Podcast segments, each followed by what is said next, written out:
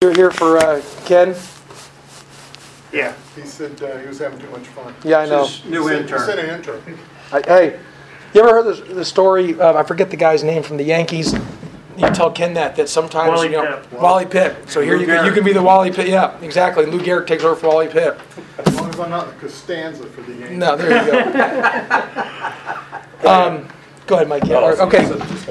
Yep. um, First off, um, um, a lot of credit to Georgia State. That's a good basketball team. They're very well coached.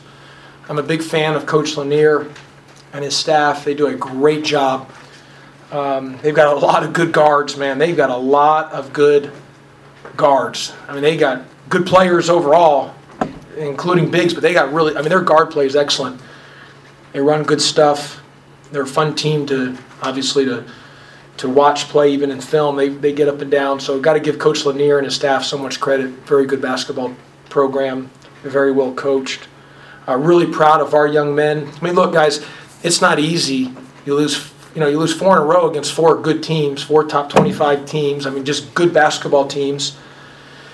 Come home and you got two guys in health and safety protocols. Bubba Parham was going to play against USC, so I was planning on him playing. I thought we were gonna. I thought that would give us a great chance to win. He got cleared to play. He was going to play versus USC, and uh, Saturday morning found out that he wasn't able to play based on health and safety protocols. So I was planning on. He got cleared based on his knee, and we were ready to go. And I thought, man, that's going to give us another, um, you know, shooter and scorer. And, and then this, and then um, this morning found out that uh, Debo Coleman went into the health and safety protocols. So. Um, um, so I say all that to say that you know, come off that that um, four game tough stretch, and um, and to play against a really good Georgia State team with you know two guys out, um, and we've we had to just you know dig in, grind it out, and find a way to get a win. That's what Georgia Tech is. To be able to be a student at Georgia Tech. Um, Al Trio, if anyone knows Al, Mr. Trio, does everyone know Al, you know, you know Mr. Al Trio? I, I had lunch with him one time. It was a late dinner. It was a late lunch. I don't know if it was exactly lunch. It was between like three and five o'clock. I don't know what do you call that, late lunch or early dinner. You know, it's like sometimes it's like if you daydream and you're at night. Is that really daydreaming? If you're at night, is it night dream? I mean, I mean, what is it? You know what I mean? So anyway, late lunch, early dinner. But um, Al Trio. Um, um, uh, he told me he he was like, you know, the one thing about Georgia Tech is you've got to be blue collar to be able to get you know to, to, to go through school here. It's a blue collar. You got to grind out. People think you just have to be a genius. The only genius that I know that made it through Georgia Tech is Simmet. So everyone else, you've got to really grind it out and just tough it through, and that's what he told me. And um, and he says that's, and I really believe to win a game like this, you had to embody what Georgia Tech is about. And you had to embody that and tough it through and grind it out. You know, we had a couple guys obviously out, a couple of our key guys didn't play well, and other guys stepped up that really embodied what Georgia Tech's about, what President Cabrera believes what Georgia Tech's about, Mr. Stansbury, and, um, and our student athletes stepped up to the plate. Um, by the way, I want to give great well wishes and our thoughts and prayers are to Coach Fortner um, and um, and to Coach Butts as well too. Uh, we want to um, we, we, we pray for both of them and um, for speedy recoveries to both. Uh, our, our our prayers and thoughts and love are to, to both of them. But anyway, uh, really really just fantastic win. How about Jordan Usher? Really just came through for us. His energy was was outstanding. Um, I tell you, I was coming off the floor. My goodness, and you know, you win the game, and you know, you, uh, your lips are white as can be. And here I am hugging President Cabrera, and he's with the president of Georgia State. I'm hugging him, and I'm thinking they probably think I've got you know, because I got white all over my lips because of the you know the, the the gum just dried up, you know, and my lips are so chapped. So I apologize if my lips looked like I had snow all over them. Um, but anyway, um, Jordan Usher, man, his energy today was awesome. His energy just before the game, pre-game, just everything about that. Just really proud of Jordan Usher, and he really stepped up.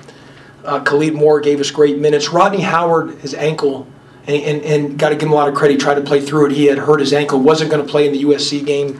toughed it through. Michael DeVoe has been so good for us all year long. Obviously, had a tough game today. Great testament to our team to be able to still find a way to win. Deivon Smith's going to be really good. Just you know, the more he plays, the better he's, he's going to get, and he just needs continues to get more experience, and that's just the deal. Saba gave us good minutes, two shot blocks. Kyle Sturdivant was a, was a stud today. Um, Miles Kelly, you know, again, I thought he was really good defensively, did a lot of good things for us. Jordan Meka, I thought, changed the game. Jordan Meka altered the game. You know, life's all about opportunities. I told Jordan Meka after the Lamar game, I told him before the game, I'm going to put you in, you're going to get an opportunity, it's on you to take advantage of it. And I said, life's all about opportunities. And Jordan Meka went in the game, and he did not play well versus Lamar. After the game, he came to see me, and he thanked me for the opportunity and I said, you, and he says, and he knew he didn't play well. And I said, hey, I gave you opportunity, but you know, you didn't get, you didn't play well, but you got to stay, you just got to get better. And you never know when that next opportunity is going to come and you got to be ready for that. And he's gotten better every day in practice, every day. And you can see it. And today he gets an opportunity made the most of it. I thought he really altered the game with his defense and his rim protection. And then Tristan Maxwell came in and hit a big shot and uh, really proud of Tristan. I think Tristan's going to be really good. Just again, time, um, you know, he had obviously been out for a while with some medical, with the dental issue, and then had the, a bad case of the flu. But he's been practicing well, so I knew he would be ready when I threw him in. And um, you know, we held them to 28% from the field. We ended up with eight three stops in a row, which was a great thing for our defense. Plus 18 on the glass, and just a great win for Georgia Tech. Really embodied what Georgia Tech's about. Really embodied the student body to be able to go through Georgia Tech. You have to grind be tough, be hard nosed, blue collar, roll your sleeves up, put your working boots on, put your working hat on. You got to go to work to be able to be a student and get through this rigorous, rigorous, you know, academic institution. And that's what we had to do on the court today, and we found a way to get it done. Questions for Coach Pastner? Go ahead, Rob. The big difference, it seemed, in this game from those previous four games was despite, you know, the other team going on a run at the end of the first half, the start of the second, your team you know, really fought back and, and defensively got you some stops to, let, to allow you to get back in the game. Yeah, I mean, we were able to win the game through defense. We had eight three stops in a row, and eight, you know, times throughout the game we had three consecutive stops, and that won us the game. We held them to 28% in the field. Our famous SID, Mike Stamus, um, who's world famous, gave me the stat. What did you say, Moose? That last 50, they missed the last 15 shots, or was it last? 16 in a row until making that last one. Okay, they missed 16 in a row until they made that last one, and so that's through defense. We really, really guarded, and uh, and you guys know that's been a staple of us defensively. We just have had trouble to score, and again, we got stuck again where we had trouble to score, and you know, but we found a way. Jordan Usher had some huge shots, and we made big free throws down the stretch. Really proud of our guys making big free throws. Kelly. It seemed like Ush played more within himself and played a calmer game that seemed to, to impact his three point shooting. And yeah, no, he, he's gotten. I mean, he's gotten better. He's played with, like you said, he, he. I mean, his energy was really good. He's an energy guy, and I just knew. He, I had a sense he was going to be good today just based on his energy and look, I mean, it's a make and miss game. He made some big shots and key times that got us some that got that gave us a little cushion in the overtime. How about those three balls that bounced around? Goodness gracious. The one by um, Michael DeVoe, it just when he got fouled, it kind of hung around. And then the one by Kyle Sturdivant, holy Toledo. And then the one by Jordan Usher, it's just like, wow, what is going on? And um, I was like, dear Lord, I don't to the to the basketball gods. It's like I don't curse. I, I mean, you know, I hit the scores table, but why? What happened? I've been like, what is going on here? You know, so. Um, but but you know, we ended up getting it done in, in overtime, and we really just played great defense, and we and it's through our defense is why we won the game, and uh, really, and, and, and our assistant coaches did a great job with in-game adjustments. They deserve a lot of a credit, uh, the assistant coaches with their in-game adjustments. Patrick. Coach, as you look down your roster, and of course, uh, Michael DeVoe had a tough, tough night tonight, which is very unusual. You see prospects for uh, reliable scorers uh, beyond Jordan and, uh, and Michael DeVoe as you look down the roster? Well, look, you know, I don't know if I've said this before, um, but we lost the ACC Player of the Year. By the way, Moses Wright got a 10 day contract with the Clippers. He's with the Clippers. And so Moses, we lost the ACC Player of the Year, the ACC Defensive Player of the Year. But Jose Alvarado is not a, just a defensive specialist. At one point during the season, they were talking about him being the ACC Player of the Year, and he was a big time offensive player. And then we lost Bubba Parham, who hasn't played to this point, who was a good scorer. When you when you have a team where your your three top options are Moses Wright, Jose Alvarado, Michael DeVoe, and your fourth and fifth option are Usher and Parham, you're a pretty good team. You lose all that, so now this year we've had to figure out ways to score, and we've we've been stuck on that, and not having Parham has hurt us to this point. And then to, and then not having Debo tonight because he's the guy that can shoot it as well too. So we've had to find a way. But tonight, and our best scorer, Michael DeVoe, you know, had a tough game, but Jordan Usher really stepped up. Kyle Sturdivant made some big plays, but you can survive all that if our defense continues to be at a high level. Which, we, I, but I know it's hard when you're not scoring. I get that. I mean, we had a stretch where we just couldn't score. But we'll, we'll find guys, you know, when Bubba comes back and he gets out of the health and safety protocols, and same thing with Debo, just that adds some more guys to the arsenal that can put the ball in the basket. But other guys found a way to uh, get it done tonight. I'm really proud of our team. This was a great gut check team win that embodied and represented the Georgia Tech student body on what it takes to get through this rigorous, rigorous ac- academic institution with the hard curriculum. It's, I mean, it's one of the toughest. Ac- I mean, it's like going to. I'll put this academic institution, uh, the curriculum, up against any Ivy League or any other school in America to get a degree from Georgia Tech. It's you got to be tough. Rod? Is Jordan Meka better suited for what you're trying to do offensively, you know, running the court, uh, defending, and then getting the, the fast break going? Yeah, I mean, just defensively, his ability to get up off the floor. That's why we recruited him when I was seeing him in high school. His quickness jump. But you got to remember, he had back issues, so he's been out. But when I saw him in high school, he was not. I mean, nobody really was recruiting him.